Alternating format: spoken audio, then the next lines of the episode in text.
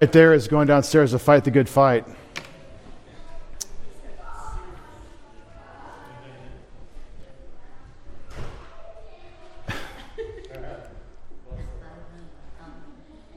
Bless their hearts, yeah.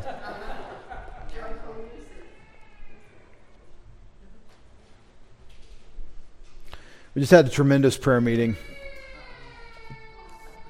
I say we just had a tremendous prayer meeting, and uh, we got the fellowship with God and His throne of grace um, on behalf of our church family and uh, all of you and your mission, the work God has for you to do, um, all your families, all of our unbelieving family and friends, those around us that need Christ, that need the conviction of the Spirit and they need a preacher, as we read in Romans 10, someone to tell them about the gospel of Jesus Christ. And uh, so let's open with a moment of silent prayer to keep short accounts, and we'll continue the prayer meeting and pray for our unbelieving loved ones.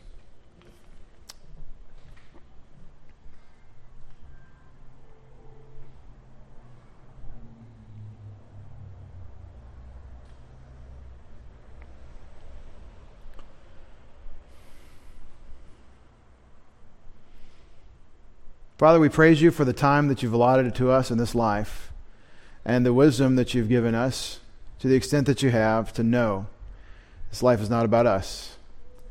So that we don't waste it, that precious time, those little drops in that bottle of life, quickly draining out.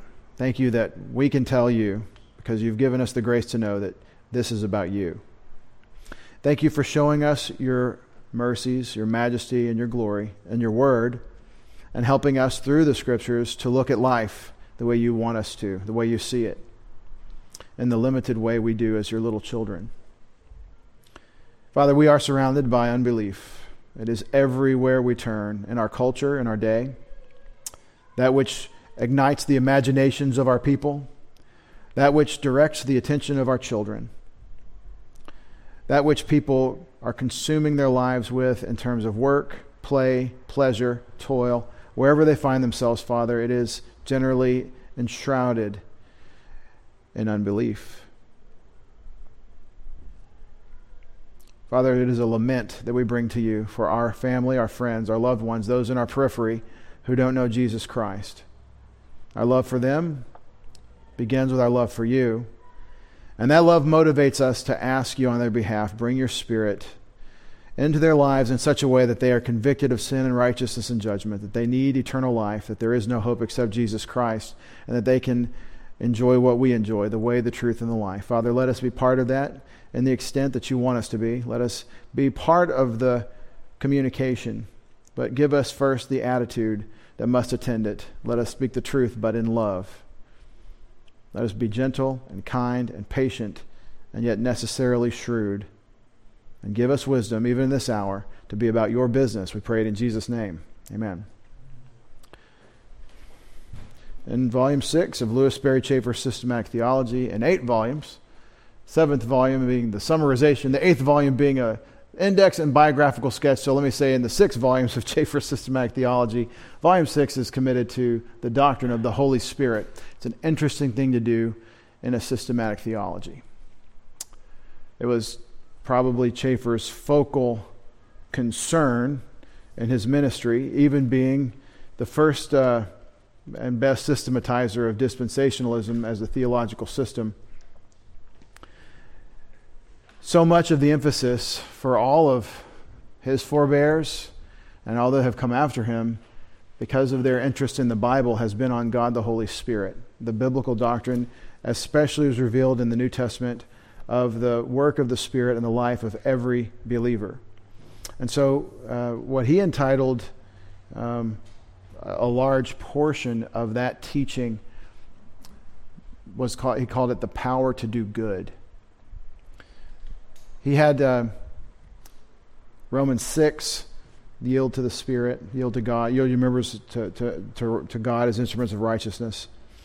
Don't quench and don't grieve the Spirit as those aspects of behavior and attitude that would be uh, result in the filling of the Holy Spirit. For him, filling of the Spirit meant that you weren't uh, grieving the Spirit through personal sin, quenching the Spirit through presumption and uh, self action, the energy of the flesh, and that you were, in fact, yielding to God, submitting to Him, uh, as in Romans chapter 6. That was Chafer's way, his paradigm for understanding the filling of the Spirit. And when he got to um, what the Christian needs in terms of the power God provides, he called it the power to do good. And um, that's well stated theologically because no one is good but God. And the good you and I bring is filthy rags. Our righteousnesses are filthy rags in His sight. And yet, God, who's in infinite righteousness, requires us to walk in the light as He Himself is in the light. We need horsepower, we need capacity and capability that we don't bring in ourselves. And so I want to review a little bit of this with you tonight, not from Chafer, but from John and Paul apostles of the Lord Jesus Christ, carrying forth the teaching that Jesus committed to them in the Great Commission to command to, to, to make disciples by teaching them to keep all that Jesus had commanded. Um, I've made it a study since about 2009. I started a little blog. I don't know if y'all remember Attention to Orders. Um, a very little blog. Was, I think it had 30 something little articles on it. And um, the idea was to look at the commands of the scriptures and how they apply to us as ways to organize our lives. And it is obviously from a dispensational perspective, uh, taking into account what Paul says about the Mosaic Law in Galatians chapter 5, that if you're under the Spirit, if you're, if you're led by the Spirit, you're not under the law. And um, that, that that's a distinction God made, we didn't make. But that the commands of the New Testament I discovered in searching imperative moods and just watching the chapters of the New Testament, there are more commands in the New Testament than there are in the Mosaic Law that God has issued to the church. And for some people, this is a revelation because they misunderstand law and grace. Well, we're not under law, Paul says, we're under grace. So that means that we're not obeying the commands of God or something. Uh, antinomianism. And the whole point of this, this exercise is they know your whole life is organized, whether you're in covenant Israel under the Mosaic law, or if you're in the church and you're, uh, you're adopted as sons and um, given freedom to serve Him. However, you find yourself, the commands of God organize your lives. And so, so much of the New Testament is commands. And I want to show you the rationale, I think, uh, from Jesus that best uh, explains how to approach the commands of the Lord Jesus Christ through his apostles in the New Testament. So I'm calling, uh, I'm calling John chapters 13 through 17 the upper room discourse. The upper room discourse. And it is a unique piece of uh, instruction in the Bible. Were you guys here for that, for the verse by verse through John 13 through 17? I think so. No? Okay, well, just because you're here, we're going to do it again soon. But again, this was this teaching of J- Jesus to his disciples in the night he was betrayed was a revelation to me. The only people in the room are believers. Now, 12 disciples, one of them is not a believer. His name was Judas Iscariot. And in the lead up to this instruction of Jesus Christ, where he washes his disciples' feet, Judas leaves. The only people in the room are believers in Christ. They do not have the Holy Spirit yet, but they will. And so this makes them a special category, especially after Pentecost. These are going to become the first church age believers. They're the disciples who are going to become the apostles.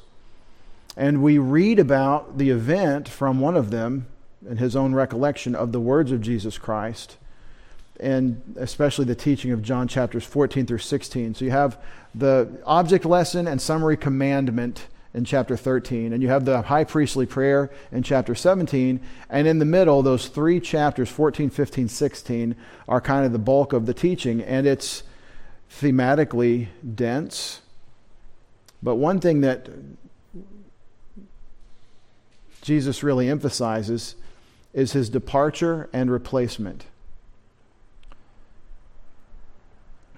Jesus Christ is speaking to those that he walked with and talked with for his three and a half year ministry. And that time of his service to his Father in revealing the Father and in training these disciples, this time of this ministry of the Lord Jesus Christ, was a precious time of equipping and engagement. You can read about the equipping in places like Matthew 10, where he's talking to them about what it means to be a, disciple. I think Matthew, the point of Matthew is to explain, the Gospel of Matthew, I believe, is written to, to a Jewish Christian readership. I think it's the first Gospel that was written. I think it's to a Jewish Christian, not a Jewish unbelieving readership. It's written to a Jewish Christian readership to explain a couple things. The first is, as you watch Matthew, what happened in the kingdom offer that they've rejected the kingdom and now we don't have the kingdom. It was not a redefinition of the kingdom to mean something other than that which was expected from the Old Testament.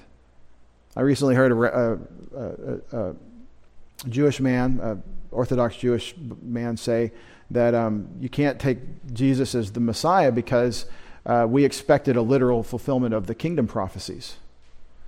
And we say, oh, yes, you can, and we do expect a literal fulfillment of kingdom prophecies. But see, what happened was Israel rejected the king and they blasphemed the Holy Spirit. And then he started talking to them in parables.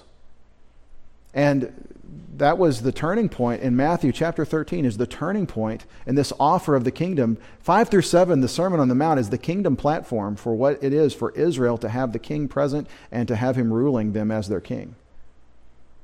And that's why it's an exposition in part of the Mosaic law. And that's why it emphasizes the righteousness of God, which goes beyond even the behaviors of the hand washing Pharisees all the way up to the elbow. But they're not righteous, they don't have imputed righteousness. And God says you have to exceed this. And so Matthew is answering that question what about the kingdom? And even at the end, 24 through 25, when are you coming? What's the, what's the sign of your coming? And when will these things come to pass in the end of the age? And he answers one of those questions.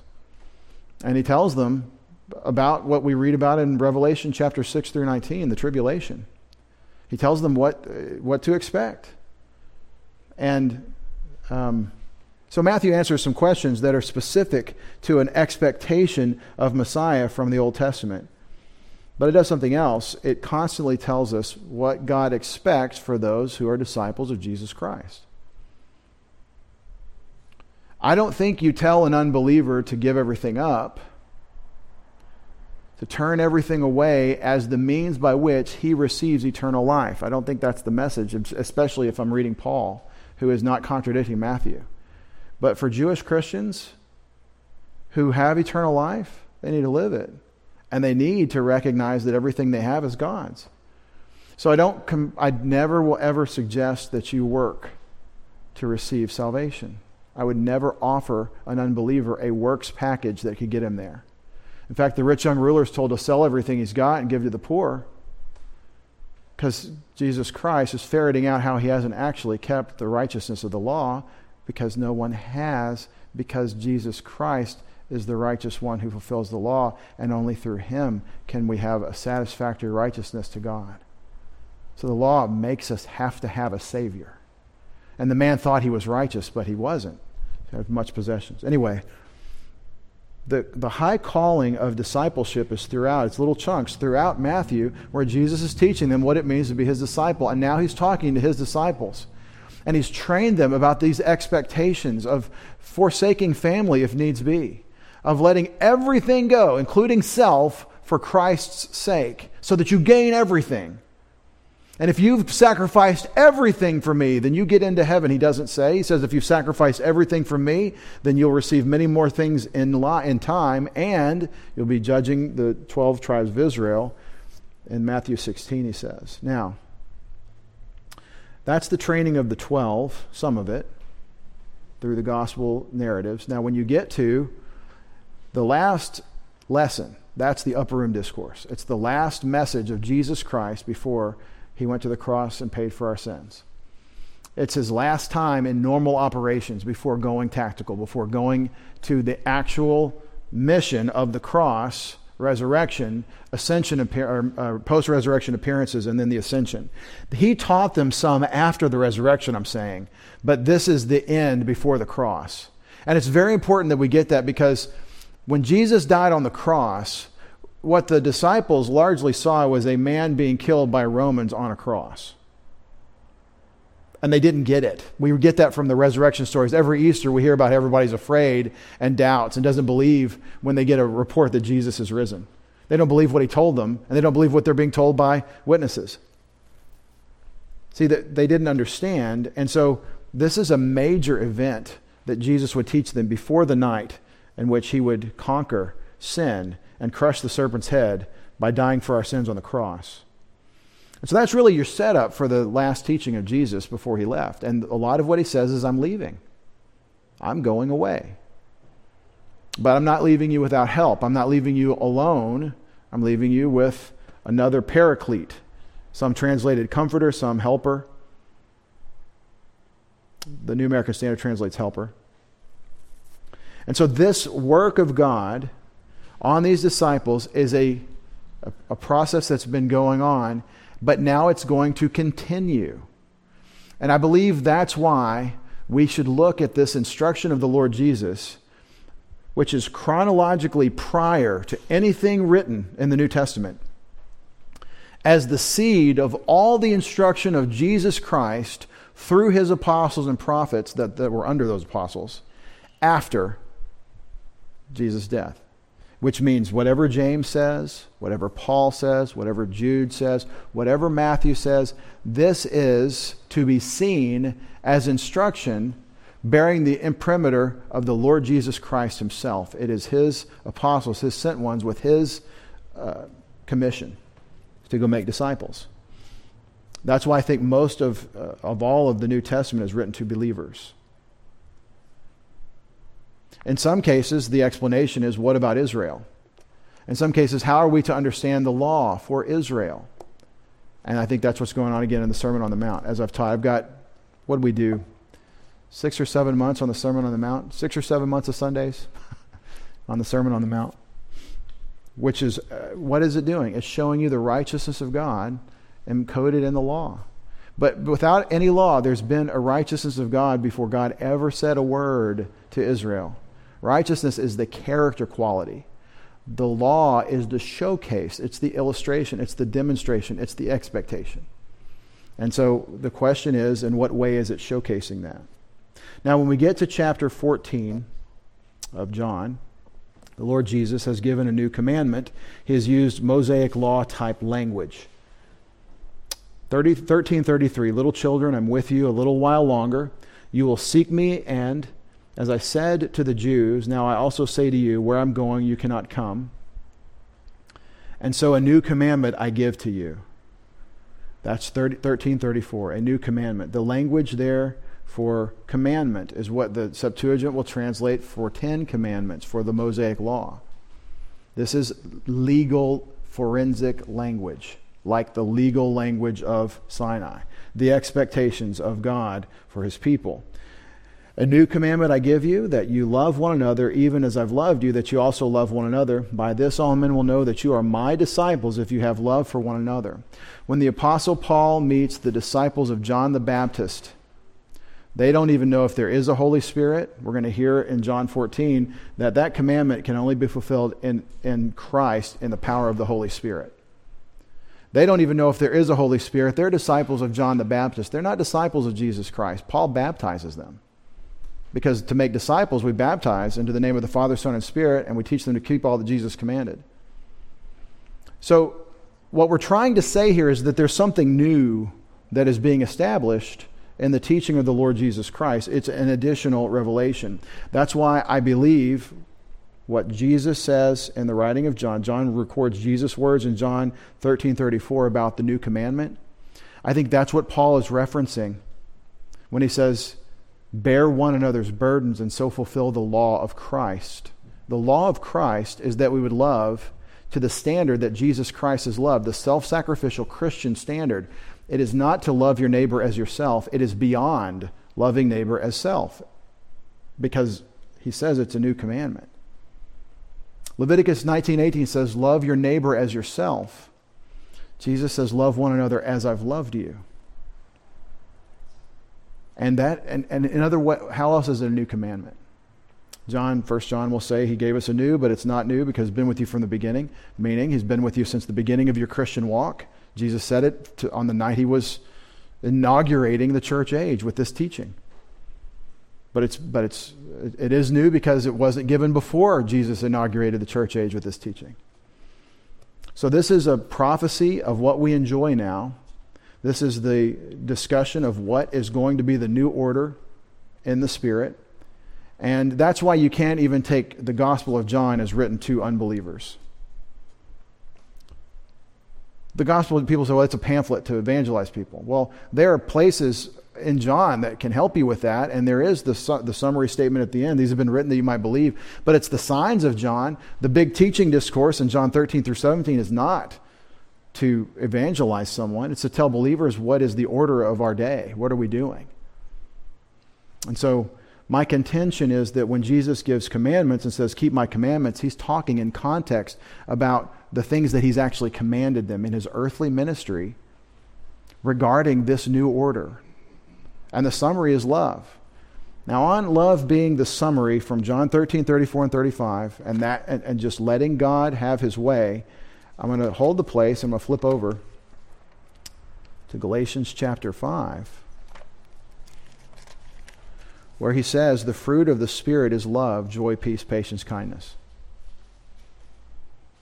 The work of the Spirit in the believer where we're getting the effects of God the Holy Spirit's indwelling and filling ministries in you will be these character qualities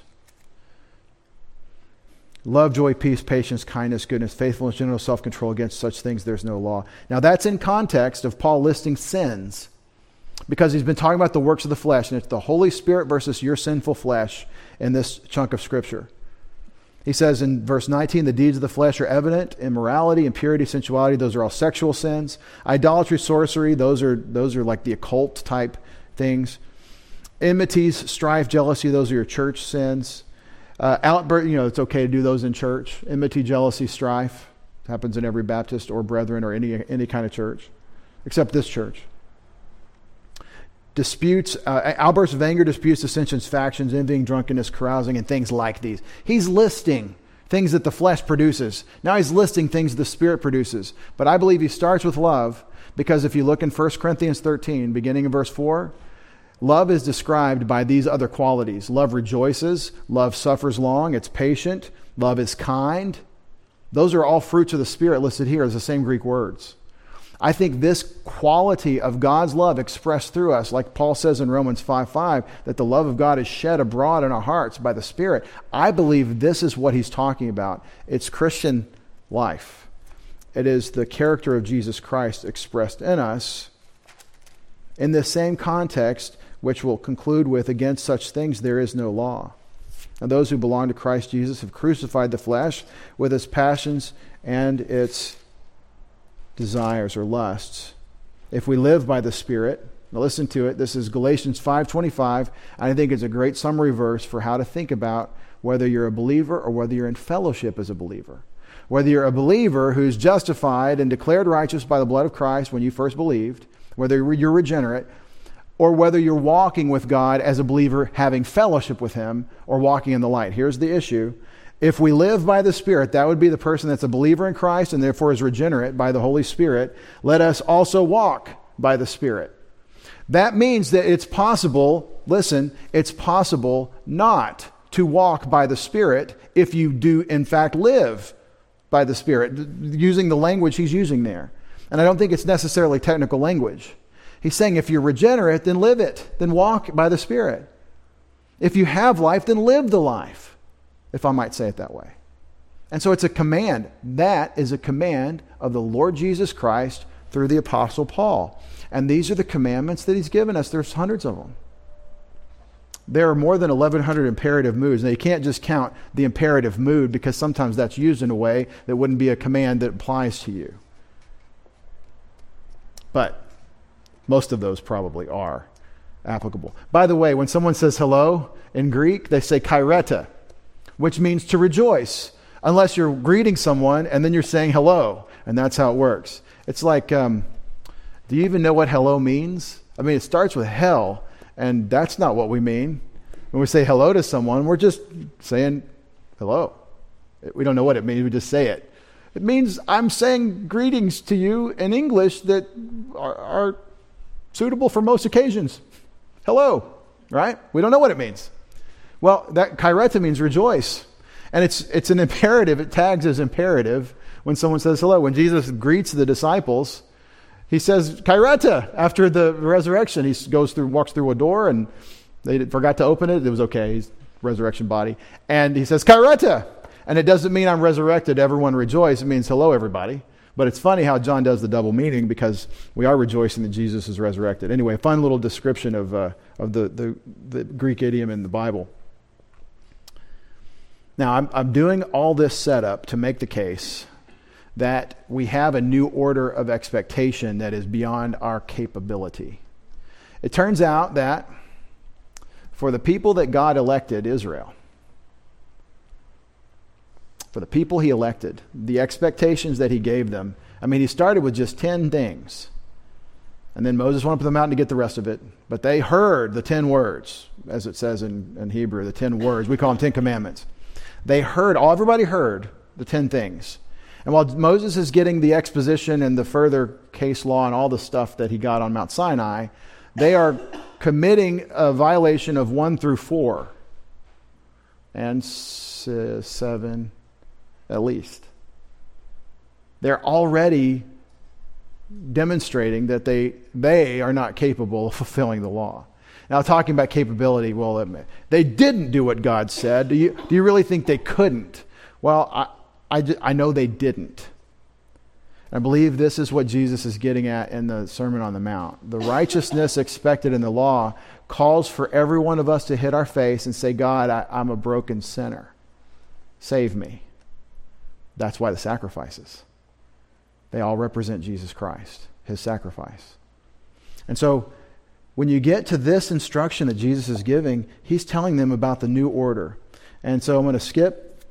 I would love to read the whole thing with you again, but that's all uh, been translated verse by verse, and we've got it all archived and probably need to do it again, do a better job. But let's go to verse 16 and what I think is the defining feature of the present age in which you and I live.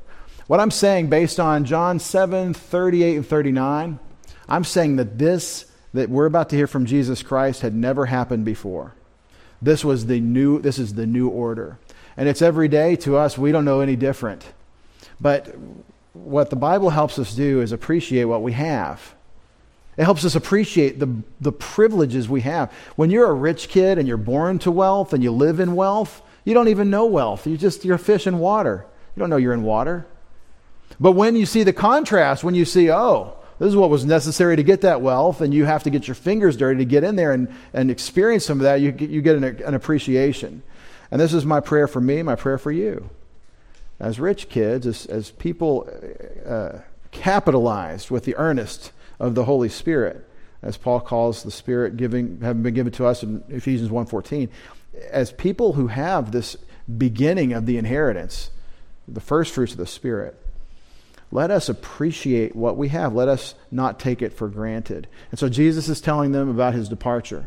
By the way, I take verses 1 through 3 of chapter 14. I'm going to prepare a place. I'm come back to get you and bring you to myself. I take that as a reference to Jesus coming for his church. Before 1 Thessalonians chapter 4, 13 through 18, we have John 14, 1 through 3.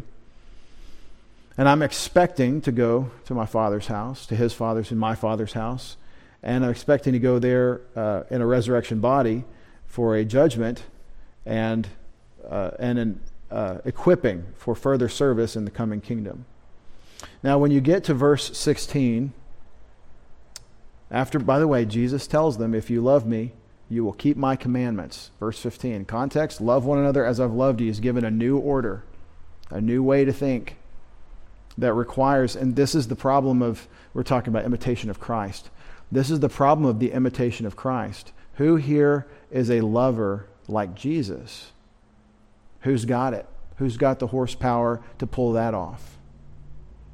We would have to be egomaniacs or really ignorant of who Jesus is to say, oh, yeah, I got this. Love is, do you love? Yeah, I got it. Self sacrificially all the way to the cross. No problem. No, we'd have to say, I want to aspire to be able to think about possibly ever accomplishing that, but I'm not that. I'm not a self sacrificial lover. Not to the standard that Jesus loved one another as I've loved you. Like, cogitate on that a little bit. This is high voltage.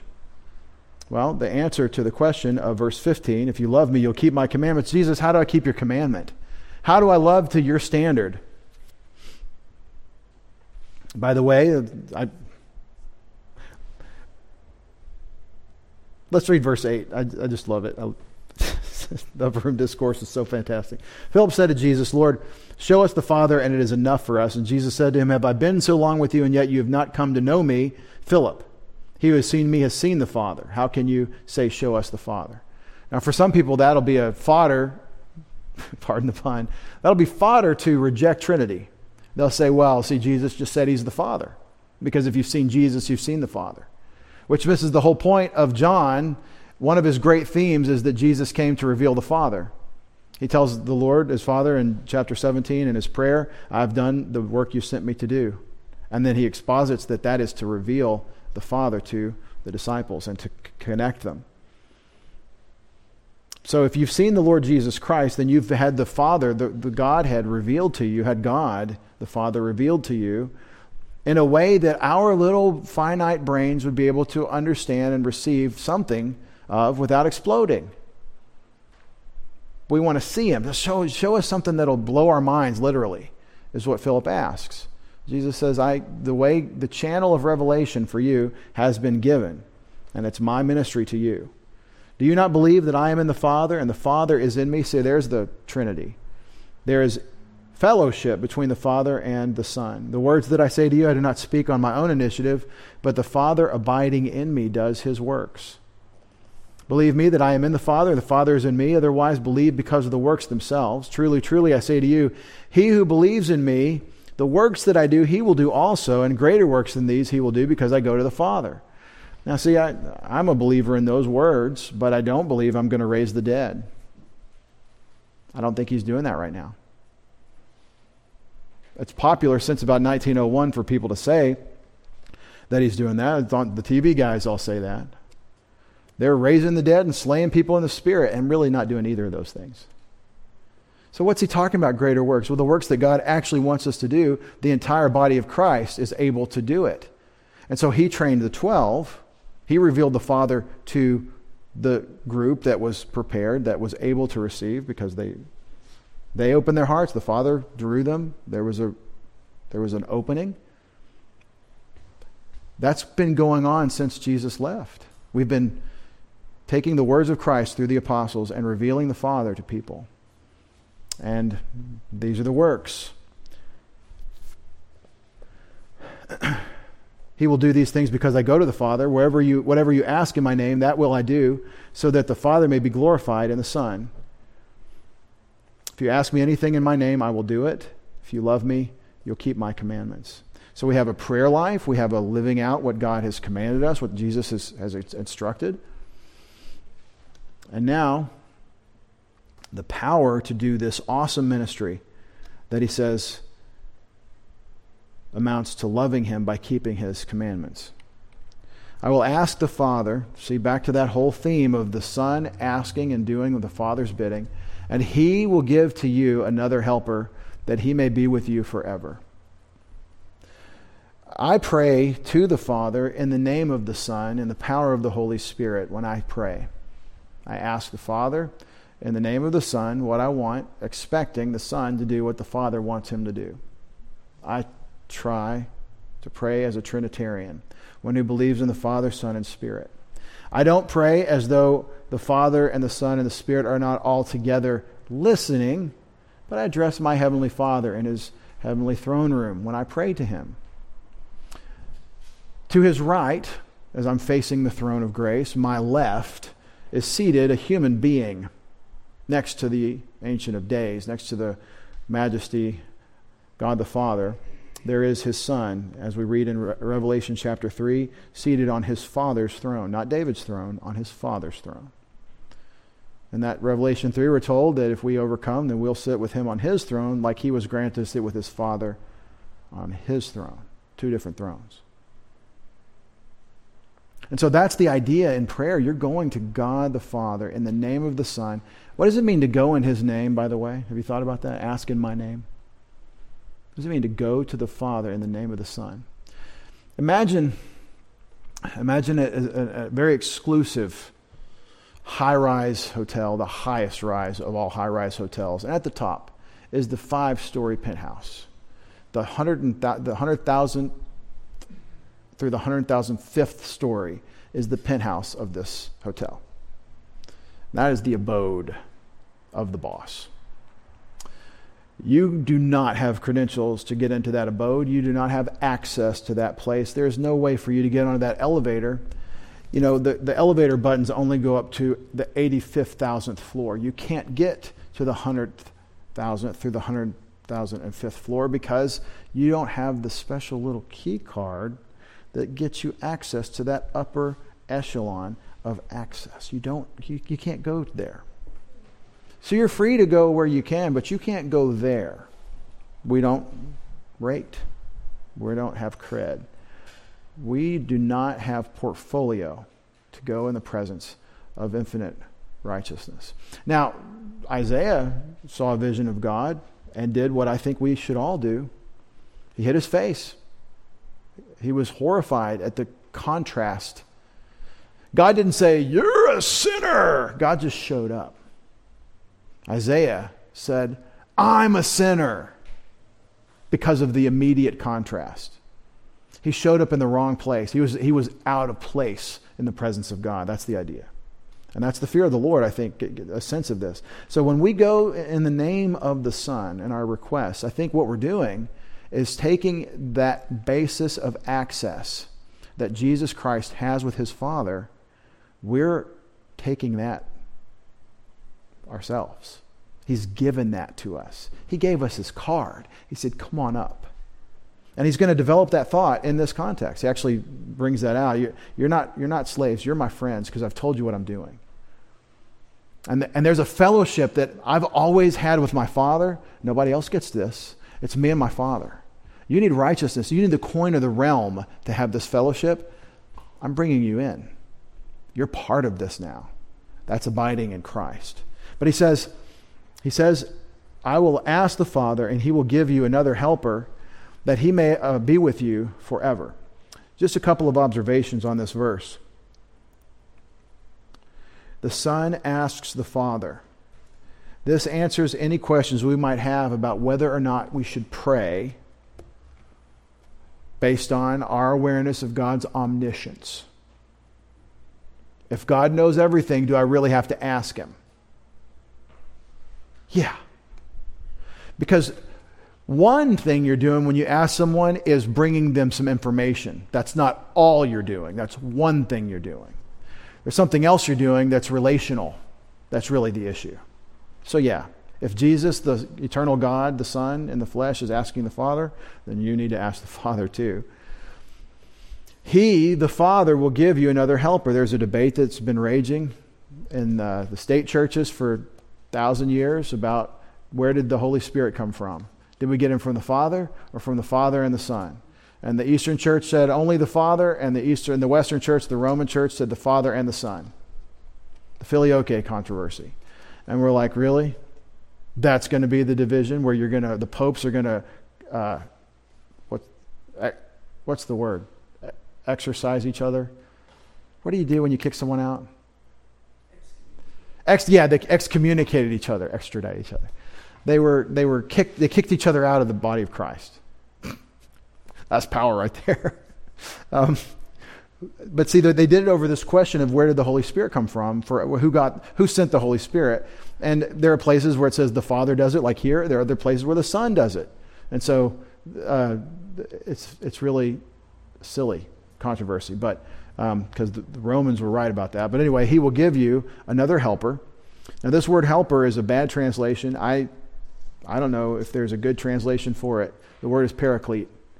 That's not paraclete or parakeet. That's not a budgerigar. Okay? That's, a, that's paraclete. And what is a paraclete? Well, in Greek, parakletos is somebody that is called alongside. That's the etymology of the word. And that's the idea, is that they're with you. It's somebody who's with you. You have either called them to your side, or I think in this case, they've called you to their side. Hey, come here. I got something I want to teach you, and they're your teacher. That would probably be the best translation for our, if you're going to do like a, a just a, a one word translation for parakletos, it'd probably be teacher. Because Jesus is their discipler. He's, he's discipling them, teaching them, and this is their next par, paraclete. In fact, the peripatetic ministry is that you walk and listen as the parakletos speaks. And so Jesus is their teacher now, the Holy Spirit is their teacher. So, comforter is straight out. It is great comfort if you get an appetite for the Word of God, for the Spirit to teach you. It is great comfort, but that's a secondary consideration for what the parakletos is actually doing. And there's another thing that I want to focus on is this word forever. I think that the ministry of the Spirit is not just for your life as a believer until you die. I think you have the Holy Spirit with you forever because of verses like this. It's like the question of um, I once heard it described that the, during the period of the incarnation, during the time of the incarnation was a way of so, some theologians would describe when Jesus Christ was on earth in his earthly body from you know Christmas when he was born until the ascension during the time of the incarnation. What's wrong with that? Well, the incarnation started at Christmas, but it never ends. He'll forever be the God man. So you can't say during the time of the incarnation. You got to say something else like during his earthly ministry or something, right? During that time of his sojourn here before the um, ascension. Um, so, so the Holy Spirit is with you forever. And uh, that should be something from verse 16 that you take to the bank and, uh, and draw deposit, draw, draw, draft on that deposit forever. That is the Spirit of truth. One name or designation for God, the Holy Spirit, is the Spirit of truth. With, and that goes with Paraclete, the one who's teaching you, because what he's going to give you is the truth. Now, who's he talking to specifically? The apostles. Everything we get out of this passage is derivative, secondary, like we're apostolic, so we fall under this umbrella. John, 1 John 1 3, our fellowship is with him, and so we're extending that to you through this teaching. The Holy Spirit of truth, whom the world cannot receive because it does not see him or know him, but you know him because he abides with you and will be in you. Jesus' words are Hebraic, they're cryptic all through this discussion, and they I think by design, draw out our reflection. They never contradict Paul, and Paul never contradicts them, but they talk differently about the same things. Because it doesn't see him or know him, so the relationship you have with the Holy Spirit will not be like the types of relationships we have that we're used to the mundane earthly things where we're talking and engaging and hugging and feeling and these kinds of things. We want those sensory things to happen, but that's not the nature of the relationship, I take it. The world can't receive it. It doesn't know him, it doesn't see him. But you know him because he abides with you and will be in you.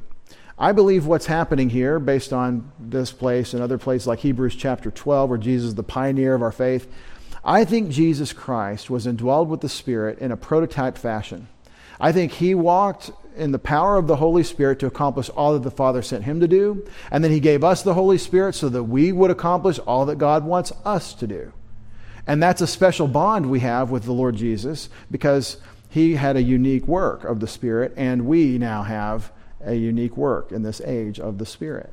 And it's to accomplish all that God wants us to accomplish. So, he abides with you, I believe, means one of two things. Well, probably both of two things. The, the Lord Jesus has been with them, and he is empowered in his earthly ministry by the Holy Spirit. You can look that up in Matthew chapter 4, verse 1, and Luke chapter 4, verse 1. Okay? The Holy Spirit, person, third person of the Trinity, empower the humanity of Christ. When they said Jesus was casting out demons in the power of Satan, what did Jesus call that? Matthew 12. What did he call it? the blasphemy of the Holy Spirit. The works Jesus was doing and the power of the Spirit were being called the works of Satan. And so Jesus said, You're talking about the works of the Spirit. So, just, I mean, that's the power of the earthly ministry of Christ, and certainly revealing him as deity, and yet it's the humanity of Christ and the power of the Spirit in many of his miracles, if not most of them. And so here it is You know him because he abides with you and will be in you. I believe in you is the indwelling ministry of the Holy Spirit that is our birthright the moment we trust in Christ. I think it is the universal experience of the church age believer um, since not too long after Cornelius in Acts chapter 10. There's a transitional period in Acts. It is a transitional period.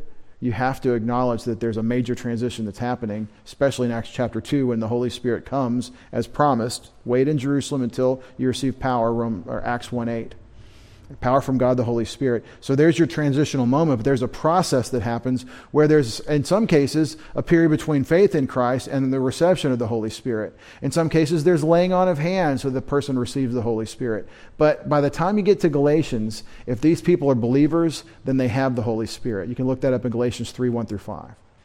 If they're believers, they have the Holy Spirit.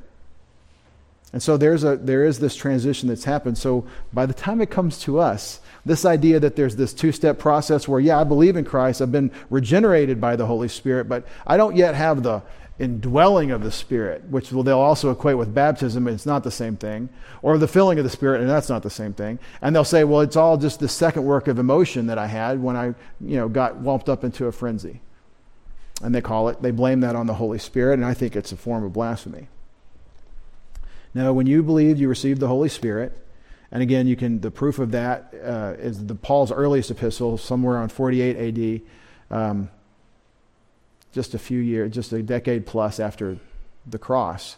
Paul is saying you have the Spirit if you're believers in Galatians 3. All right, so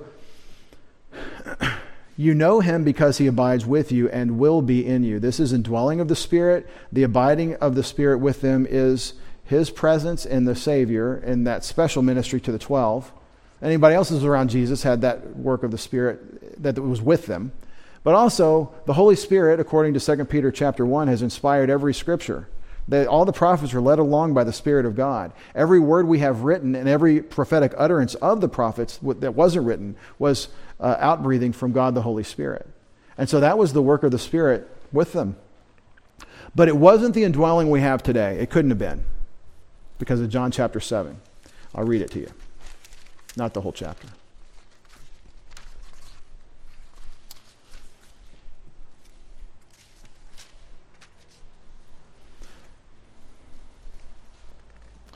In John chapter 7, 37, we looked at it recently in this study.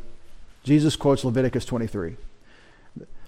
Now, on the last day, the great day of the feast, Jesus stood and cried out, saying, If anyone is thirsty, let him come to me and drink. He who believes in me, as the scripture said, from his innermost being will flow rivers of living water. Jesus is always cryptic. He's always saying things that take some reflection. And we have to think about it. We have to pray about it. We have to reflect on it and study it out. And when you come to understand what he means, it's a revelation. Well, thankfully, in this case, I mean, I'm very grateful to rest on the explanation John gives. He's talking about the Holy Spirit. He spoke of the Spirit whom those who believed in him were to receive. For the Spirit was not yet, because Jesus was not yet glorified. Well, of course, the Holy Spirit already existed, so it has to be given. He wasn't yet given. We didn't have the Holy Spirit yet because Jesus wasn't glorified yet, which exactly follows the ascension and then 10 days and then Pentecost, the coming of the Spirit. And that had already happened when John wrote this, and his editorial remark is helping you connect the dots between Jesus' ministry on the last day of the feast, what he said, and what we're experiencing. They did not have the Holy Spirit until the day of Pentecost, and that's what Jesus is talking about. And I call it the defining feature of this age, just one little tidbit in John chapter 14. If we'll turn the page, I want to talk about the principle of distinctly Christian capability. This is the part of the new order that has to arrest us and humble us and make us pray that we never do anything in the energy of the flesh and never take anything for granted that we're, we're getting it done on our own steam. The principle of distinctly Christian capability. And since I've exegeted and, and worked thoroughly through John 13 through 17 in exhaustive detail, I don't know how many lessons that series is, but it's a bunch of them. Um, let's look at just verse 4, where you have a command of the Lord Jesus Christ. A command of the Lord Jesus Christ. He says, Abide in me, and I in you. That's that concept of fellowship. Abiding means not believing. It's not the same. It's not a synonym for believing. Some, a lot of people want to just jam everything together. The Reformed tradition, very much like the Catholic tradition, will jam everything into one package and say, if it's got fire, that's hell. If it's got judgment, that's, uh, that's the last judgment. If it's got um, something with Jesus, it's belief or belief works or something. No, he's talking to Christians and he's telling us how to get it right abide in me is that part Paul mentions in Galatians 5:25 when he says let us walk by the spirit. This is the Christian spiritual experience that we're talking about, walking in the light as he himself is in the light. Abide in me and I in you. This is my definitional passage to understand the filling of the Spirit or the Christian spiritual life. The person that's spiritual is radically depending on the power that the Lord Jesus Christ provides. And we have a specific explication of that power in this passage. He gave us the Holy Spirit. So, depending on Christ, abiding in Christ as the true vine, so that we, the branches, bear fruit, it's bearing the fruit of the Spirit. So, it's distinctly Christian. Abide in me and I in you, as the branch cannot bear fruit of itself unless it abides in the vine, so neither can you unless you abide in me. So you and I can derive from this verse, if I'm right about abiding, meaning staying connected in a dependent way for the nutrients and capabilities provided so that we can do what we're designed to do to bear fruit. If I'm right about that, and it is a command, I am right about that. You can't argue with the language, it's, it's a command. That means you then have a choice, and there's even a warning in the passage not to, not to, to, to disconnect. It's where the imagery breaks down. People want to make this inevitable a, a, true Christian who's really a believer will inevitably abide. Well, why was Galatians and 1 Corinthians, 2 Corinthians written? These people are called saints. They, have, they live by the Spirit. Why are they not walking by the Spirit?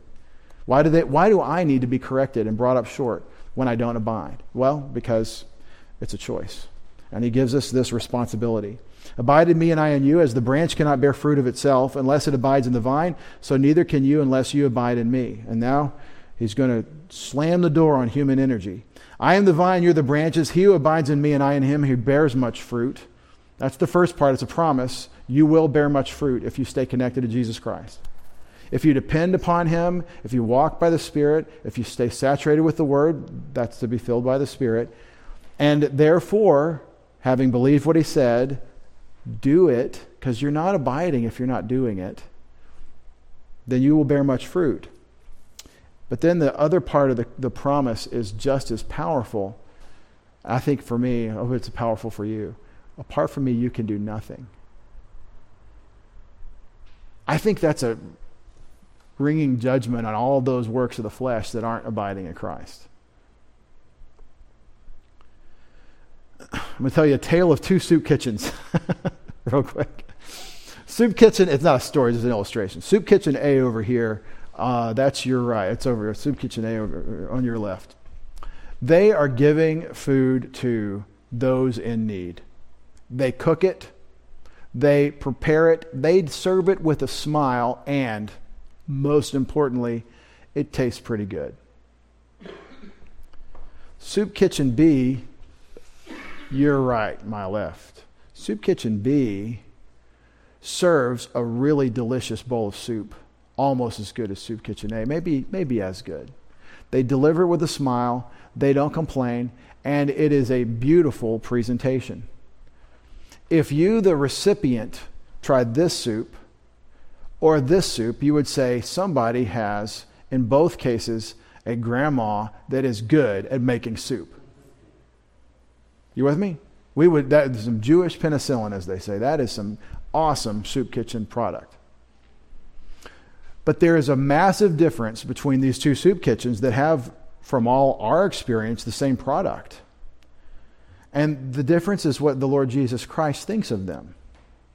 You see, Soup Kitchen A over here on your left uh, does not for a moment, the people there do not for a moment consider the one they serve or the power in which they are to serve.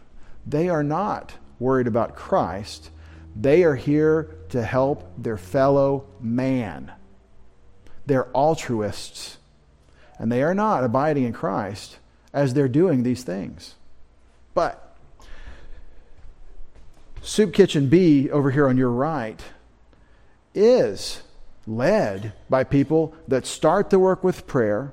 They have an attitude of humble submission to God, and they're seeking to do His work according to what He said for His sake so that He is glorified.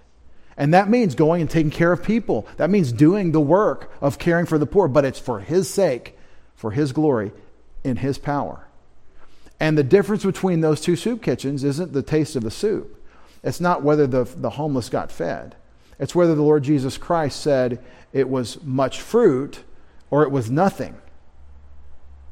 And if you don't think this way, if I don't think this way, then we're not theologically focused. We're not considering God. We're worried about man. We're worried about outcomes. We're worried about the things that we judge to be good. We're not thinking about what God says. Jesus says it's all about the spiritual life. Abide in me, and I in you, and you'll bear much fruit. See, I think this statement, you can do nothing, is a judgment on my works of the flesh. I don't want to waste any time. What a shame. Am I putting down the soup kitchen? Am I nasty about these people? No, I, I want these people to, to crack a book, the book. Let's start in John chapter 3. Because if they're social gospel people, then they need to believe in Christ as their Savior. They haven't even understood the call of God on sin. They don't understand sin or the need for a Savior. They need Christ and they need to do the works that He prepared for them in advance if they believe. So um, I think this is very important to, to get the difference between the works of the flesh and the works of the Spirit through the believer as we abide in Christ. Paul sounds just like the Lord Jesus when he talks about the Philippian success and his expectation for further success. This is the great salutary letter of Philippians where these young Christians are getting it right and they're um, wonderfully equipping the ministry Paul has to the Corinthians, to the people on uh, the Roman province of Achaia, these people from the Roman province of Macedonia. He says, So then, my beloved, just as you have always obeyed, see, the relationship we have to the Lord Jesus Christ as our Lord is obedience faithful, believing obedience. And so, when, how do we do that? We listen to his apostles and do what they say. Just as you've always obeyed, not as in my presence only, but now much more in my absence. Work out, not work for, not work up, but work out your salvation with fear and trembling. You have life in the Spirit now. Walk by the Spirit. Work out your salvation. Live it out. I think the commands of the New Testament for the most part, especially in the epistles, the instruction, the, the, the, teaching portion that helps us teach all that Jesus commanded, I think the commands of the scriptures are to believers. You believers need to do this, and there's no question he's talking to Christians here. Work out your salvation with fear and trembling. See, you're not saved by your work, you're saved by the work of Christ, but you are saved, so you work. That's Ephesians 2 8, 9, and 10. 2 8 and 9 establish that it's the cross work of Christ and not your works at all that save you. For by grace are you saved through faith. But 2.10, Ephesians 2.10 says we are workmen because we're created unto good works, because we're God's workmanship. So work out your salvation with fear and trembling. Now look at this. For it is God who is working in you. God is the worker in you. The energeo uses a participle to describe God. It doesn't say the third person of the Trinity, but I think he means God the Spirit. If I had to pick one of the three, I'd say God the Holy Spirit. And interestingly, I can show you in the upper room discourse the indwelling of all three persons of the Trinity.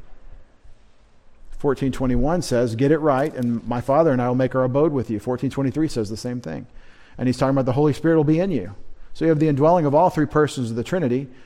That conditional thing is what we call fellowship. It is for, for it is God who is working in you both to will, theleo. I don't think that's a good translation in the theological milieu I live in today because so much theology has been written about God's will, man's will, volition, will, will, will. I think if you look up all these uses of theleo in the New Testament, especially in Paul, you get the word want or prefer or desire. Will, we think, means decide beforehand from eternity past, and, and we, get it, we get kind of fuzzy about that. This word means you want something. What does God want for you, is the question. And see, the Holy Spirit working in you helps you want that. Right? Even when you don't feel like wanting it, the Holy Spirit helps you want it. And sometimes that's your prayer God, help me want what you want. He is working in you both to want and to do, to will and to work for His good pleasure. This is the power of the Christian spiritual life. This is your birthright as a believer in Jesus Christ into a new family with a new priesthood, being the temple of the Holy Spirit. This is the awesome privilege we have to be the church of the Lord Jesus Christ, the body of Christ, called out ones, the ecclesia. Heavenly Father, we thank you for this power. Thank you for the reminder of it tonight, the privilege that we enjoy. So many things we've considered, Father, and so many things are challenging to us, and we're going to go into our lives and make decisions. We're going to decide whether to be angry when we have a challenge. We're going to decide whether to work hard or slack off. We're going to decide what to do with all the challenge and vicissitudes that you put in front of us. And I pray that you'd put it on our hearts to remember that we are in abiding in Christ, depending on you, walking by your Spirit, saturated with your word, therefore filled by Him. We're more than conquerors. We're capable of success by the power you supply. We can even love to a standard we could never even imagine because of your Spirit working in us. Don't let, it, don't let us take it for granted. Don't let us neglect our so great salvation, but consider it and cherish it. We pray in Jesus' name. Amen.